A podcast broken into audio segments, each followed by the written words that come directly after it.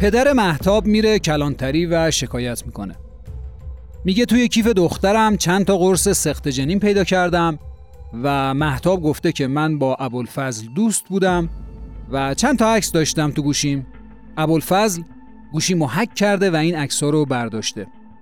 بعدم تهدیدم کرده گفته اگر با من رابطه نداشته باشی همه این عکس رو پخش می‌کنم.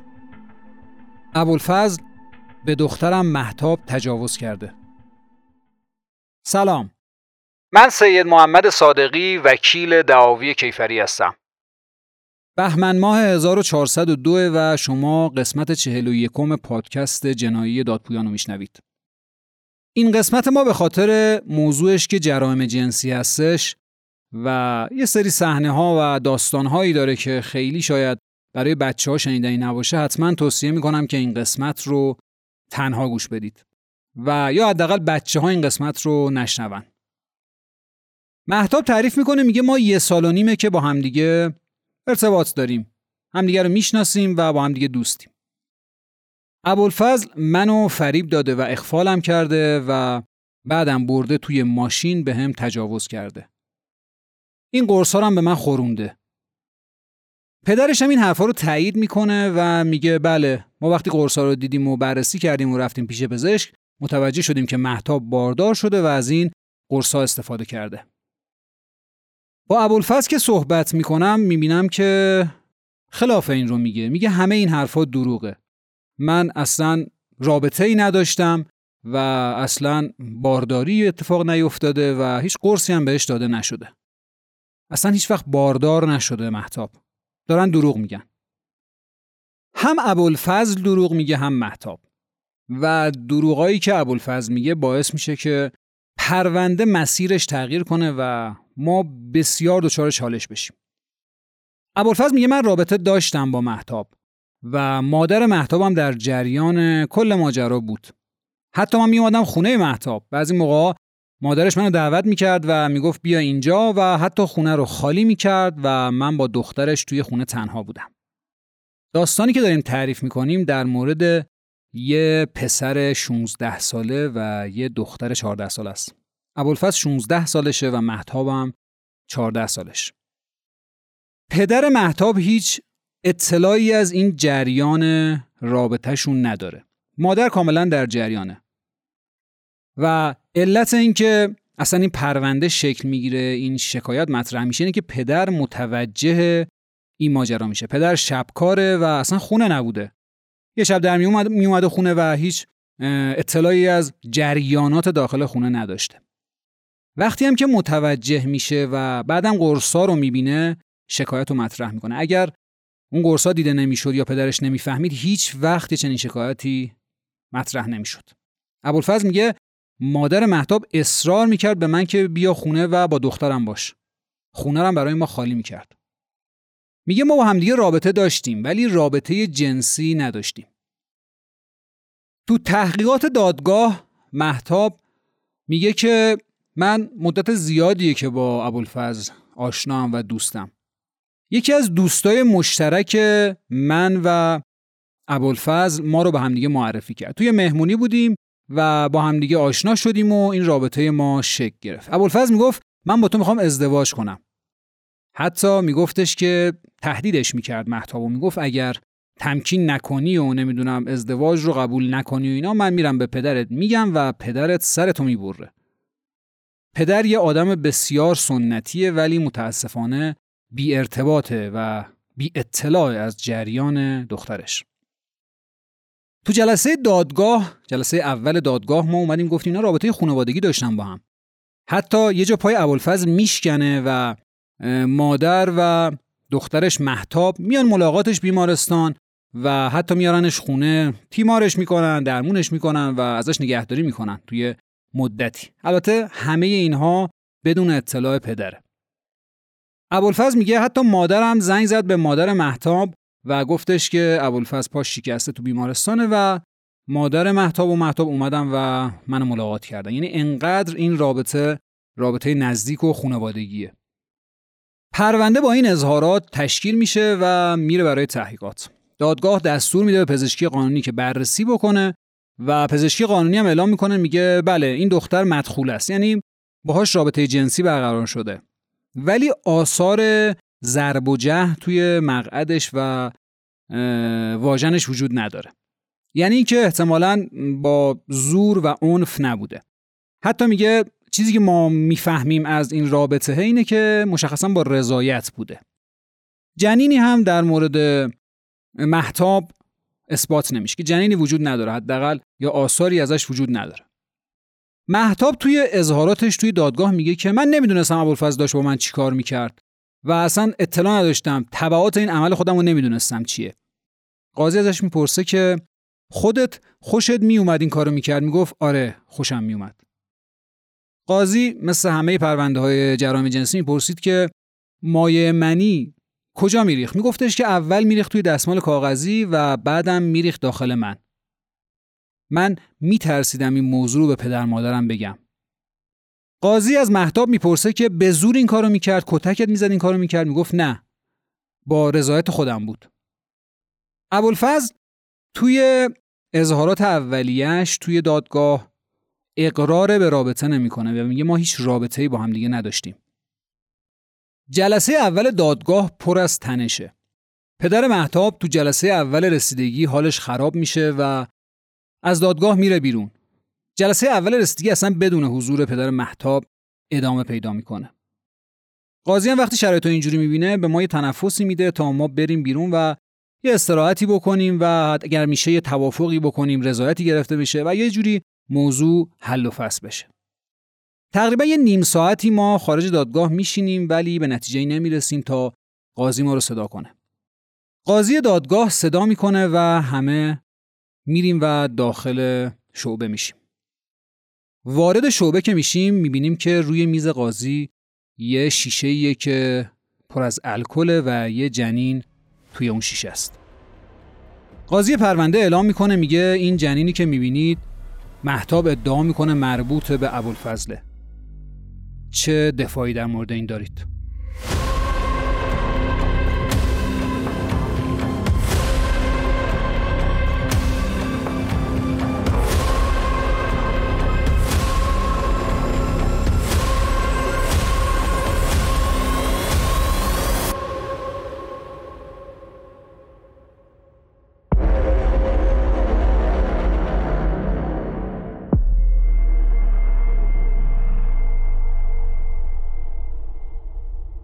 من به ابوالفضل گفته بودم گفته بودم که راستش رو بگو. و توی جلسه رسیدگی من متوجه شدم که همه حرفایی که زده ابوالفضل دروغ بوده. وقتی قاضی این سوال از ما کرد ما فقط کاری که می‌تونستیم بکنیم سکوت بود. فکر می‌کنم چند ثانیه شاید ما سکوت کردیم که قاضی بلند شد و داد زد گفت چرا دروغ میگی؟ چرا دادگاه رو مسخره گرفتی؟ گفته بودم اگر راست نگی کارو برای خودت سخت می‌کنی. خیلی ریز ریز با ابوالفضل صحبت کردم و گفتم که راستشو بگو. کار برات سخت میشه. ابوالفضل بلند شد و شروع کرد صحبت کردن. گفت من نمی‌دونم که این جنین مربوط میشه به من. ولی وکیلم بهم گفته اگر اقرار بکنم قاضی کمکم می‌کنه. من نمی‌دونم این جنین مربوط میشه به من یا نه. ولی من با محتاب رابطه جنسی داشتم. قاضی ازش می‌پرسه کجا رابطه داشتی؟ چقدر رابطه داشتی؟ میگه من دو بار باهاش رابطه جنسی داشتم و تو خونه محتاب بوده. قاضی میگه ازاله بکارت کردی؟ یعنی رابطه که داشتی زمانی بوده که دختر باکره بوده محتاب باکره بوده. میگه نه. وقتی که باش رابطه داشتم هیچ خونی ازش نیومد. دختر نبود. قبلا هم می‌دونم که رابطه داشته. محتاب می‌گفت اولین رابطم با ابوالفضل بوده. ولی دروغ میگه. محتاب قبلا هم با آدمای دیگه رابطه داشت. اون چیزی که من می‌فهمم اینه که محتاب اینجا داره دروغ میگه اولین رابطهش نبوده. از اوضاع و احوال پرونده و رفتار محتاب برمیاد که چندین و چند بار و با آدمای مختلف رابطه داشته و ابوالفضل اولین نفر نبود.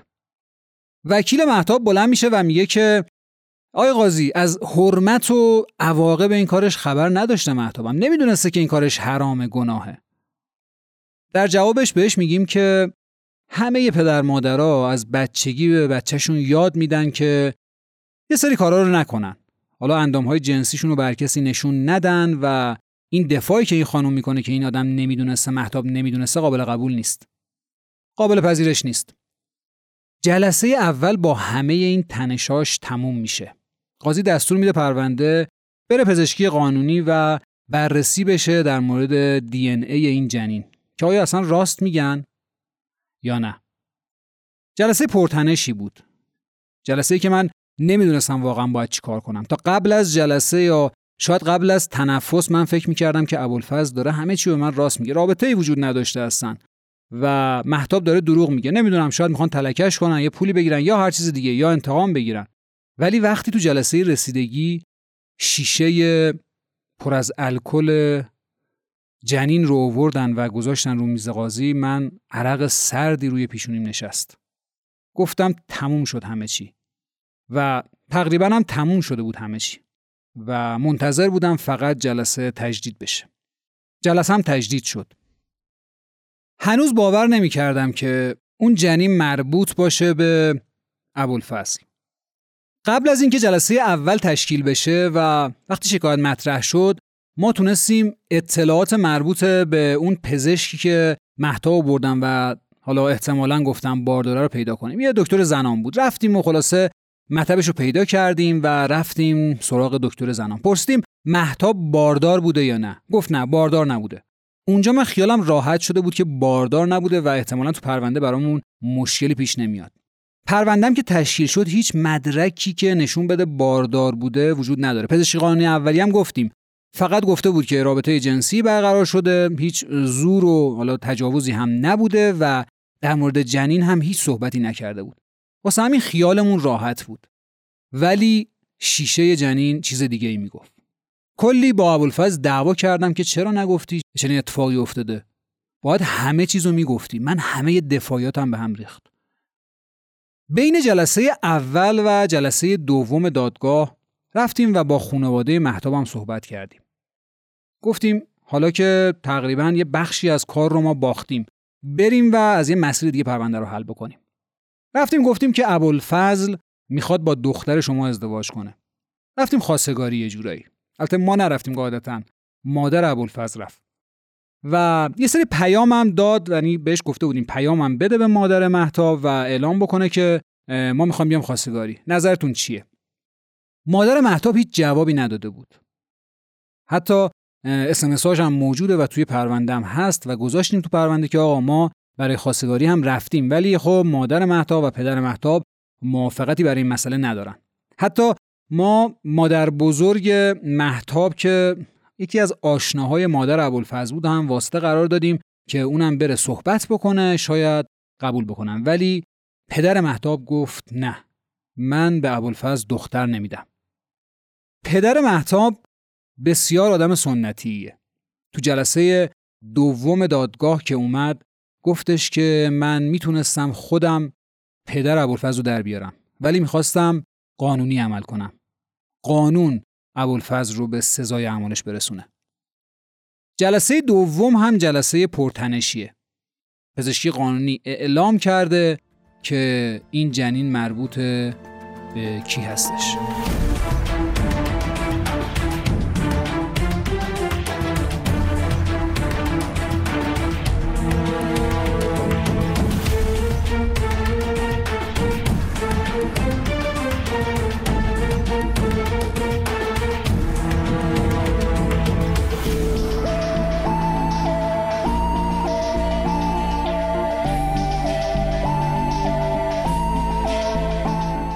گزارش پزشکی قانونی اعلام می‌کنه که الگوی دی ای جنین و ابوالفضل با هم دیگه تطابق داره. یعنی جنین مربوط میشه به ابوالفضل و جنین هم از محتاب دفع شده.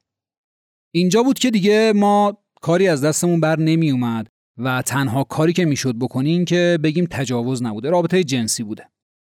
اقرار هم دیگه اعلام کرده بودیم اقرار کرده بودیم توی جلسه اول که بله رابطه داشتیم و دوبارم رابطه بوده و تو خونه طرف مقابل یعنی محتاب بوده. گفتیم طبق اظهاراتی که توی پرونده وجود داره و گزارش پزشکی قانونی که گفته که هیچ آثار ضرب وجود نداره در صورتی که توی تجاوز یا آثاری توی شکمش یا واژنش یا جاهای دیگه ممکنه باشه باید اعلام بشه ولی یه چنین چیزی وجود نداره. هیچ آثار ضرب و نیستش. خودشون هم اظهار کردن و گفتن که یک سال و نیم اینها با همدیگه رابطه دارن. و با رضایت بوده. محتاب هم خودش یه جایی گفته گفته خانواده‌اش در جریان ماجرا بودن حتی اومده خواستگاری من ابوالفضل. یه جایی توی دادگاه خودشون نوشتن نوشتن که یعنی خود محتاب نوشته که اومده بود به خواستگاری من. این خیلی دلیل خوبی بود برای ما که اینها با هم رابطه جنسی داشتن ولی رابطهشون به صورت تجاوز نبوده. تعارض اظهارات محتاب یه دلیل محکمی بود برای ما. و همه پیام های عاشقانه که بین این دو طرف بوده دلالت بر این می‌کنه که رابطه رابطه عاطفی بوده نه تجاوز. بین طرفین هم رابطه خانوادگی بوده. حتی مادر محتاب چند بار پیام داده به ابوالفضل خیلی دوستانه و بهش گفته پاشو بیا مثلا خونمون. از عبارت خیلی دوستانه که مثلا قربونت بشم عزیزم استفاده کرده. پس نمی‌تونه رابطه رابطه خیلی خشنی باشه. بعدم گفتن که تو ماشین تجاوز شد. اولا موکل ما یعنی ابوالفضل اصلا ماشین نداره. بعدم اصلا گواهی نامه هم نداره. یه پسر 16 ساله است اصلا گواهی نامه نداره. اینا دلیل خیلی قاطعی بود که نشون می‌داد که اصلا توی ماشین تجاوزی صورت نگرفته. بعدم توی خیابون کی میاد تجاوز بکنه؟ کنار خیابون بغل یه پارکی که اونها اعلام کردن که هر کی بیاد بره توی معبر عمومیه همه اینهایی که گفتن دروغ بوده. توی جلسه رسیدگی بلند شدم و گفتم ابوالفضل محتاب و دوست داره و می‌خواد باش ازدواج کنه. خانواده محتاب اجازه نمیدن. آی قاضی شما باهاشون صحبت کن. این حرفو که زدم قاضی پرونده همه ما رو از شعبه بیرون کرد و پدر محتاب رو توی شعبه نگرش داشت. نیم ساعتی تقریبا زمان برد تا قاضی با پدر محتاب صحبت کنه. بعدم همه ما رو صدا کرد و رفتیم داخل شعبه. وقتی داشتیم می‌رفتیم تو شعبه هنوز داشت با پدر محتاب صحبت می‌کرد. بهش میگفتش که قبول کن که اینها با همدیگه ازدواج کنن.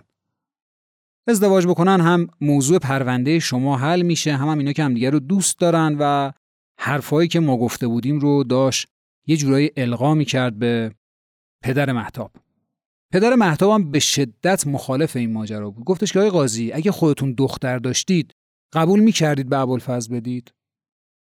قاضی سکوت کرد و دیگه حرفی نزد. جلسه دوم دادگاه هم تقریبا تموم شده بود.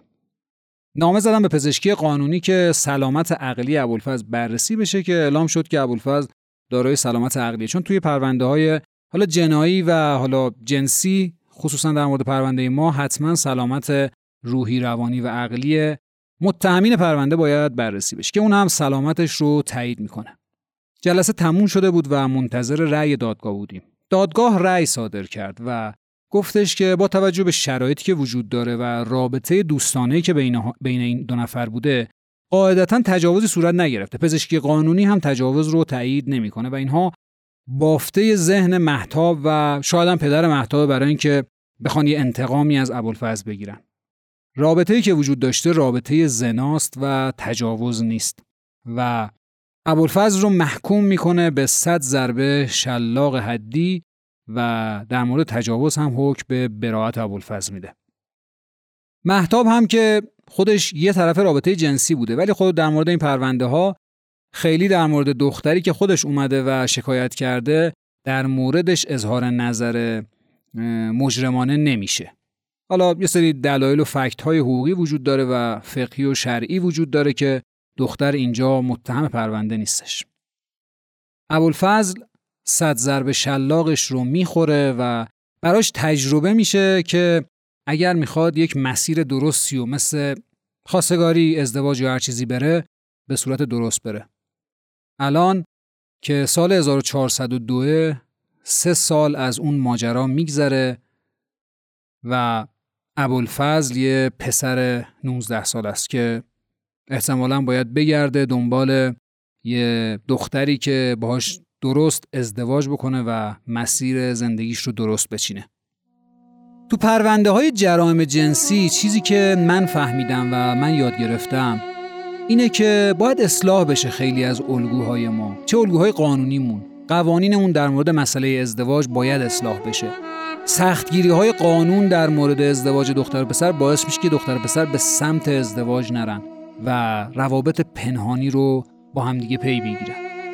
و یکی دیگه هم سختگیری های خونواده است. خونواده هایی که سختگیری می‌کنن در ازدواج دختر پسر و باعث میشن که این دختر پسر به راحتی نتونن برن خواستگاری یا با همدیگه رابطه ازدواج و زناشویی رو شروع بکنن. یه بخشی هم خود شرایط جامعه است. شرایط اقتصادی که این روزها همه ما رو فلج کرده و باعث شده که پسرها نرن دنبال زندگی مشترک و مجرد باقی بمونن و دخترها هم به خاطر تهیه جهیزیه و غیره و غیره نتونن شرایط مساعدی رو برای زندگی مشترک فراهم کنن. باید همه این الگوها اصلاح بشه. یعنی هم قانونگذاری ما هم خانواده های ما و هم شرایط اجتماعی. برای اینکه همون جوری که ما بارها هم گفتیم در پرونده های خصوصا مالی ما یه بخشیش رو شرایط بد اقتصادی جامعه می‌بینیم. در مورد جرائم جنسی هم همین وضعیت هست. اگر ما خانواده ها ذهنمون فکرمون رو اصلاح بکنیم و اجازه بدیم که دختر و پسر با شرایط راحت تری وارد زندگی مشترک بشن اون موقع دختر پسر جوون خیلی راحت تر می‌تونن وارد زندگی زناشویشون بشن و جرائم این گونه رو رقم نزنن. این جرائم جرائم بسیار خطرناک و بسیار ترسناکیه. توی پرونده ما درست تجاوزی اتفاق نمیفته ولی شما یه دختری رو فرض کنید که توی خیابون توی شب و یا یه جای خلوت مورد تجاوز یه پسر قرار می‌گیره. به خاطر اینکه اون پسر شرایط ازدواج رو نداشته و برای ارزای نیازهای جنسی خودش به یه دختر توی خیابون تجاوز کرده. بسیار ترسناک و تلخه. نباید امیدوار باشیم که این چیزها درست بشه بلکه باید خودمون تلاش بکنیم برای اینکه اصلاح کنیم اول از همه از خانواده های خودمون از طرز فکر خودمون و بعدم شرایط جامعه که امیدواریم سریع و سریعتر اصلاح بشه.